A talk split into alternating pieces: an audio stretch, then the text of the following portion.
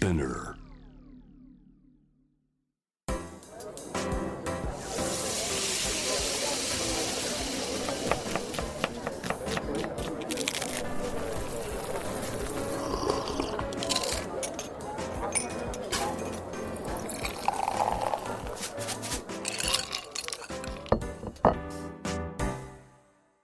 アジナ副音声Voice of Food 平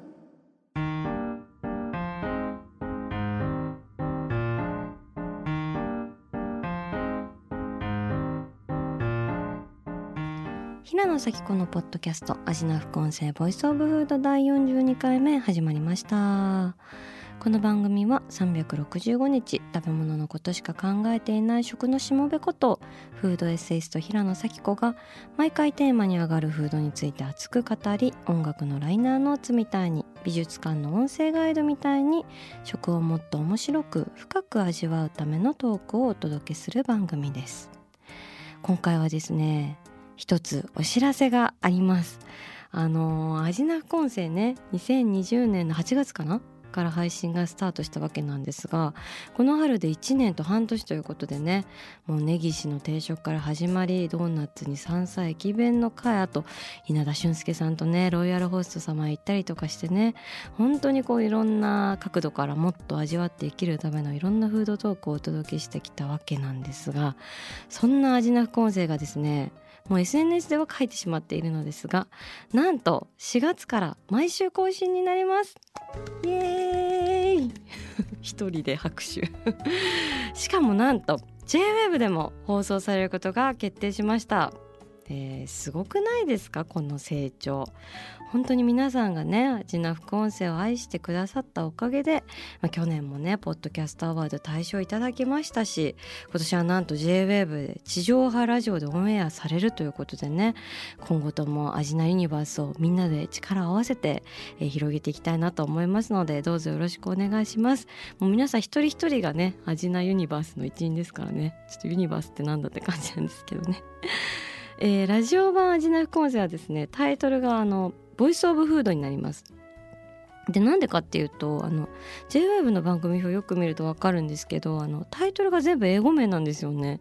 でなんか JWAVE のね決まりでね英語のタイトルしか付けられないらしくて。なのであの JWEB 版では「ボイスオブフードという名前でサブタイトルに無理やりローマ字にした「アジナ副音声」っていうのがつくことになります。はい。JWEB 豆知識なんですけど。でね、えー、JWEB の放送は金曜日の深夜12時半からの30分。これねまあ結構遅いんですけど、まあ、金曜の12時半は結構起きてることないですか、まあ、私はもう真夜中という時間が大好きなので結構ねそういうくらいの時間から気合い入れていこうかなっていう感じなんですけど是非お休み前のね時間に味の副音声聞いてもらえたらいいなと思うんですけどポッドキャスト版は変わらず月曜日配信です。ラジオで話しきれなかったこととかはそっちで話せたらなと思いますので引き続きごひいきよろしくお願いします。というわけでですね今日はこんな素敵なお知らせとあといろいろ味なお便り引き続きいただいておりますのでみんなの好きな食べ物の話をいくつかご紹介する回にしたいなと思います、えー、4月からはね皆さんからいただいたメッセージもたくさんご紹介させていただきたいというかもうあの毎週放送になるのでちょっとねネタもいろいろ集めなきゃっていうのもありますからね。ぜひぜひあの皆さんのメッセージもどんどん紹介したいなと思っておりますので、えー、味な副音声のホームページページからメッセージを送ってください。えっ、と私の好きな食べ物の話っていうテーマで募集しております。えー、採用された方には番組特製オリジナルステッカーをお送りしております。ではでは早速読んでいきましょうか。えー、ラジオネームワディさんからの私の好きな食べ物の話です、えー、私の好きな食べ物はお味噌汁ですえー、一見地味に感じる食べ物ですが好きな食べ物は何というお決まりの質問では真っ先に思い浮かぶ食べ物が私にとってはお味噌汁であります。なんだか元気が出ない時体の調子が悪い時お味噌汁を飲むと大体の不調が解決する魔法の食べ物であり野菜やきのこ卵に海藻などなどどんな具材を入れても美味しく仕上がる。そして料理が得意ではない底辺の私でも美味しく仕上げられる日本の世紀の発明だと思っております。私の地元富山県には味噌汁団子という文化があります。スーパーでも売っているので身近な食べ物かと思いきや大人になってから富山独特の文化だということを知りました。白玉のようなつるんとした質感のお団子はもちもちした食感が魅力的で若干の甘みがありお味噌汁に入れると贅沢感が増す私の大好きな具材の一つです。さきこちゃんはお味噌汁は好きですか？好きな推し具材または組み合わせがあればお聞かせ願います。出た味噌スープ。もうね多いんですよ。味噌汁への愛をしたためてくださったお便りがね。もちろん私も味噌汁大好きだよ。本当にね味噌汁すごいよね。だってさだしパックポイって水に入れてさ何でもいいから具材入れてさ味噌溶いたらなんかとりあえず仕上がってるもんね。私も底辺なんだけどさもう本当に味噌汁にはお世話になっておりますよ。でねあのちょっと話しそれちゃうっていうかあの余談なんですけどこの間あの私のですねあの生体の先生というかこの私のわがままボディをですねあの少し目を離すすぐにミシュランマンっていうあのミシュランマン分かりますかね？あのミシュランガイドの公式キャラクターでタイヤの形をしたキャラクターなんですけど本当私あの少し油断するとすぐミシュランマンみたいになっちゃうところをこういつもギュギュッと人の形に戻してくれるゴッドハンド的なお姉さんがいるんですけどその人とあのお店で話してたらいやもう無性に味噌汁と納豆食べたくなる時あるんだよねってその綺麗なお姉さんが言ってて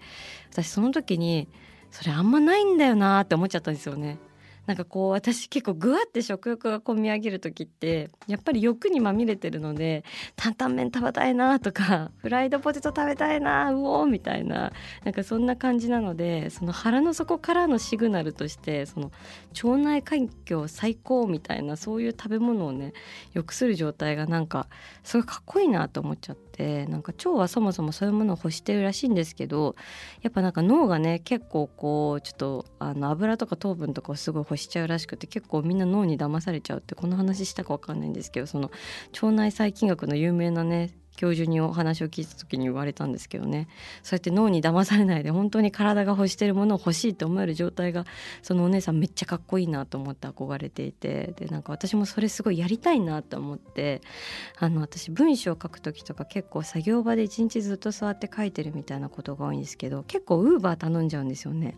でねちょっとそれやめてみようと思ってウーバーの代わりに味噌汁をね作る習慣をねちょっと採用してみたんですよ。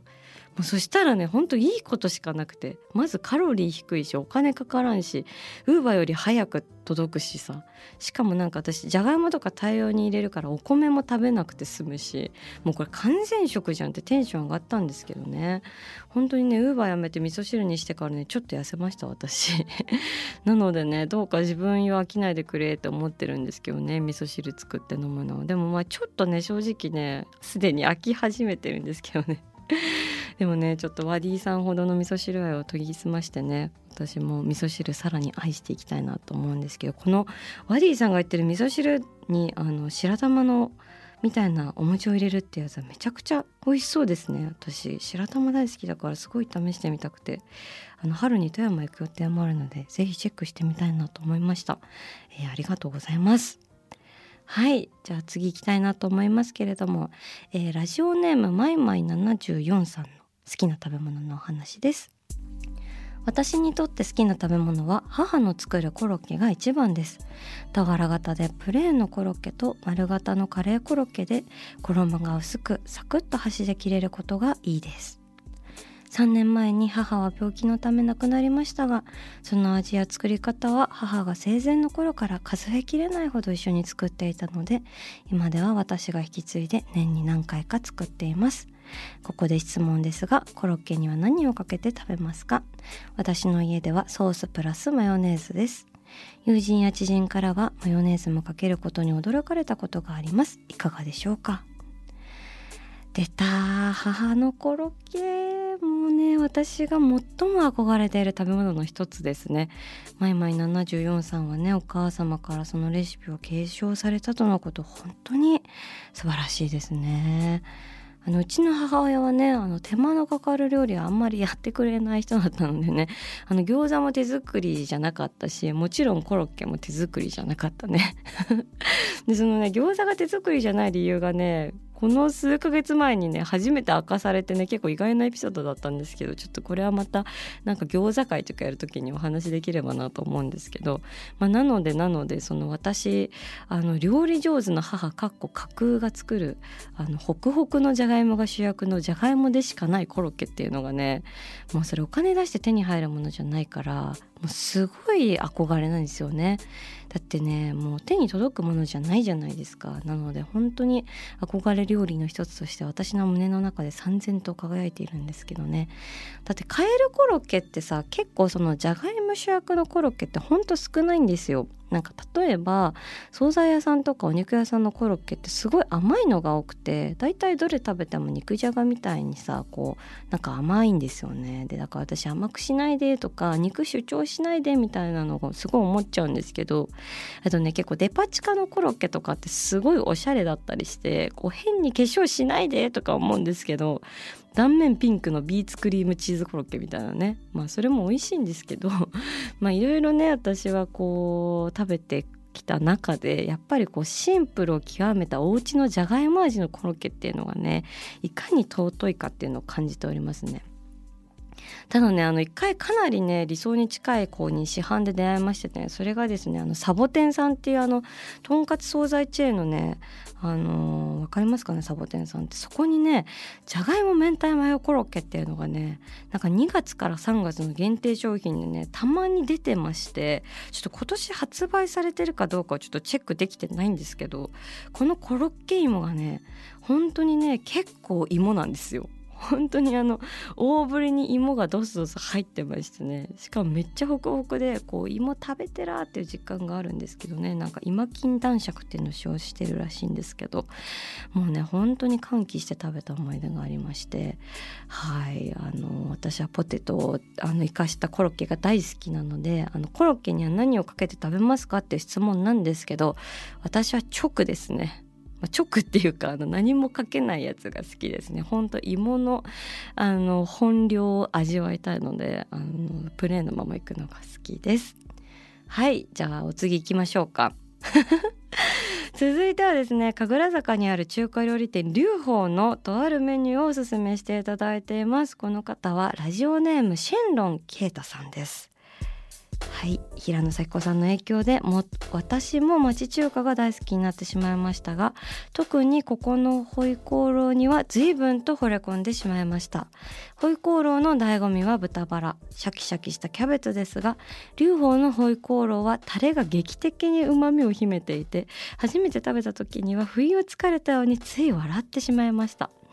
一度食べると脳の海馬にファイリングされ常に体がホイコーローを求めてしまう病に陥ってしまい、えー、都内に出る用事があればついここのホイコーローを目当てに帰り道足を運んでしまいます。サービスでついてくる味噌スープも大変心に染みます、えー、神楽坂の龍宝まさに美味しさはシェンロン級でここへ行けばドラゴンボールを7つ集めなくても夢のような美味しいご飯と巡り合えます。チャーハンも美味しいとの声もよく聞きますが私の推しメンは断完全ホイコーローです。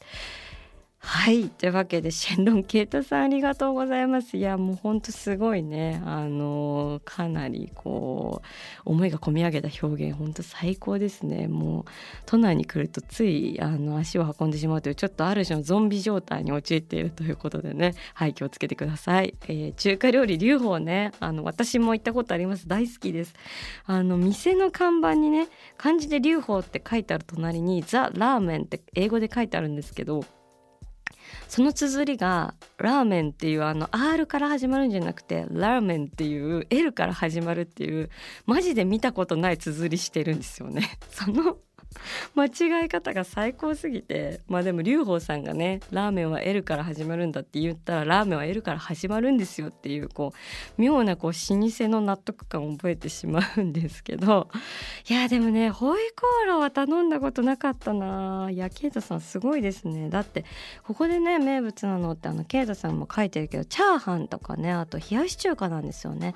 でみんなまずはねそこ行っちゃうと思うんですけどそんな中ホイコーローで海馬にあのファイリングされるほどのホイコーローということでね。さすがです。あの私この話聞いててちょっと思い出したんですけどあの私が味名名誉顧問っていう風にね勝手に呼んでる永井美希次さんっていうデザイナーさんがいるんですけどその人はですねあの町中華のオムライスとか蕎麦屋のカレーとかこう主力メニューではないんだけど人気のサブメニューってあるじゃないですか。でみんな結構それを目当てに食べに行っちゃうみたいなことあると思うんですけどでそういう魅惑的なサブメニューがあった場合必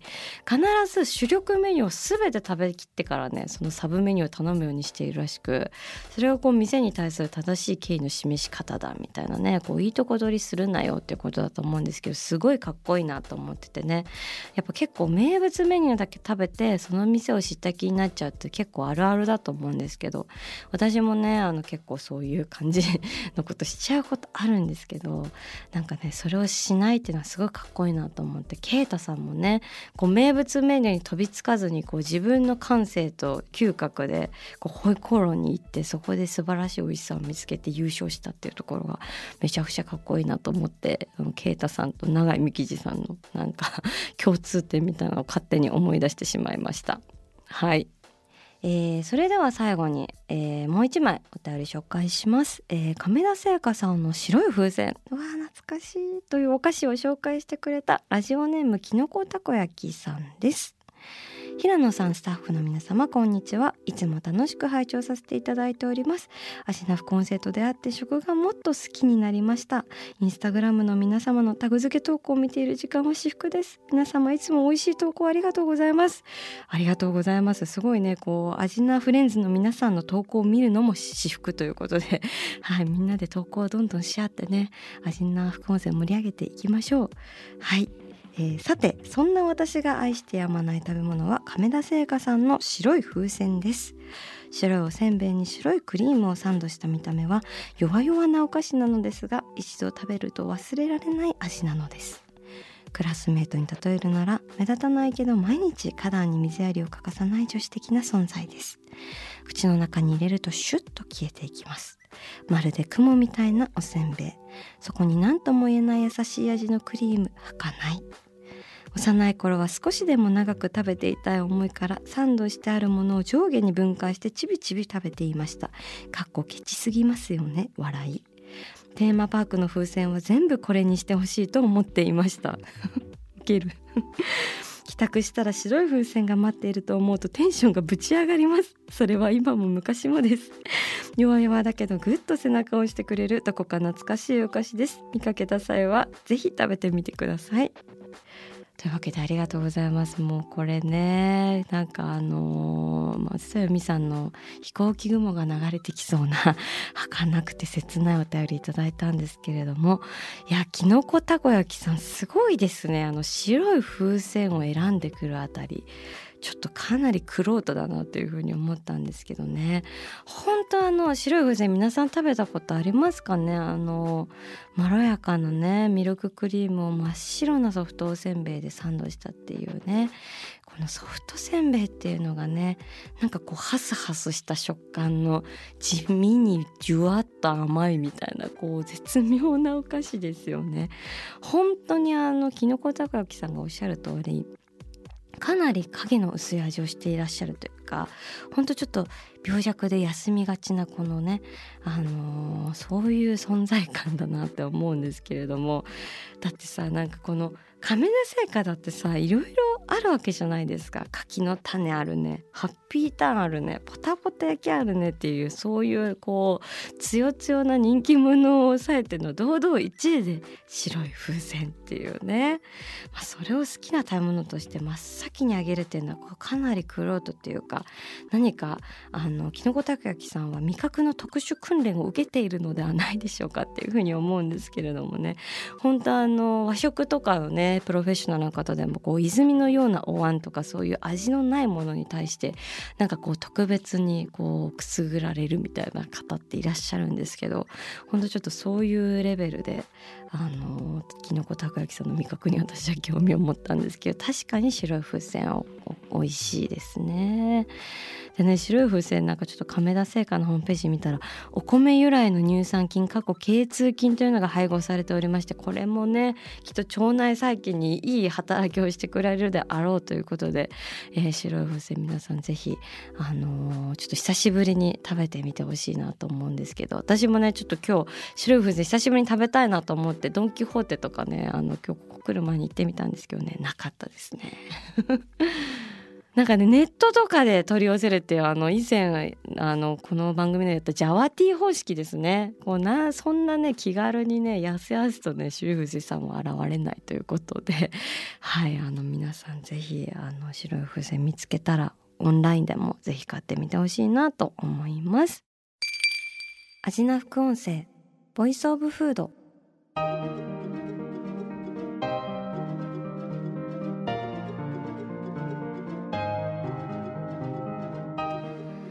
いというわけで今回は味のお便りの会というテーマでお送りしましたがいやーみんなの好きな食べ物の話本当面白いですね。もうね私白い風船についてこんなに熱く語る人見たことないからね。しかもこう少しでも長く食べていたいからサンドしてあるものを上下に分解してちびちび食べたとかねめっちゃわかるわと思って私それはねオレオでやってたよ。あとリッツのねチーズサンドっていうのでやってましたね。これねこの分解してちびちび食べて少しでもなんか味のあの耐久時間を伸ばすっていうね子供の知恵ですよね本当に。しかもテーマパークの風船を全部これにしたりとかもうほんと夢中になってる感じがね最高ですよ。はいというわけであの皆さんお便りありがとうございましたそして改めてお伝えしますけれども、えー、この春からアジナ副音声はリニューアルしてさらにアップデートしてお送りしていきたいと思います。えー、スピナーで配信されるポッドキャスト番組が各週月曜日配信から毎週月曜日配信に。そして JWEB の地上波では毎週金曜日の深夜12時半からの30分。こちら初回放送は4月1日です。この春からはポッドキャストでもラジオでも味の副音声ボイスオブフードをどうぞよろしくお願いいたします。そして最初にお届けするテーマはなんと我が愛しのモスバーガーです。イエーイ！ごめんまた盛り上がってるの私だけかもしれんがモスバーガー大好きなのでぜひ皆さん楽しみにしてください。平野咲子が届ける味な副音声ボイスオブフード。次回も食べ物への愛を声にしてお届けしていきます。あーお腹すいた。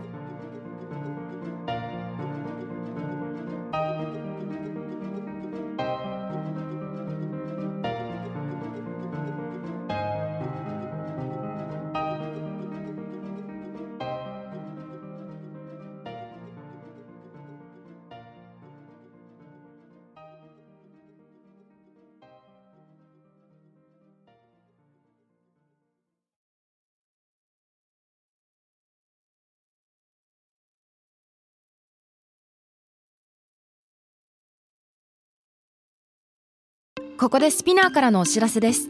SPINEAR では企業やブランドの魅力やストーリーをポッドキャストとして制作配信するお手伝いをしております。ポッドキャストを通してお客様とのタッチポイントの創出とエンゲージメントを向上させてみませんか？お問い合わせは概要欄の URL かスピナー .com のスピナーブランデッドポッドキャストからお願いします。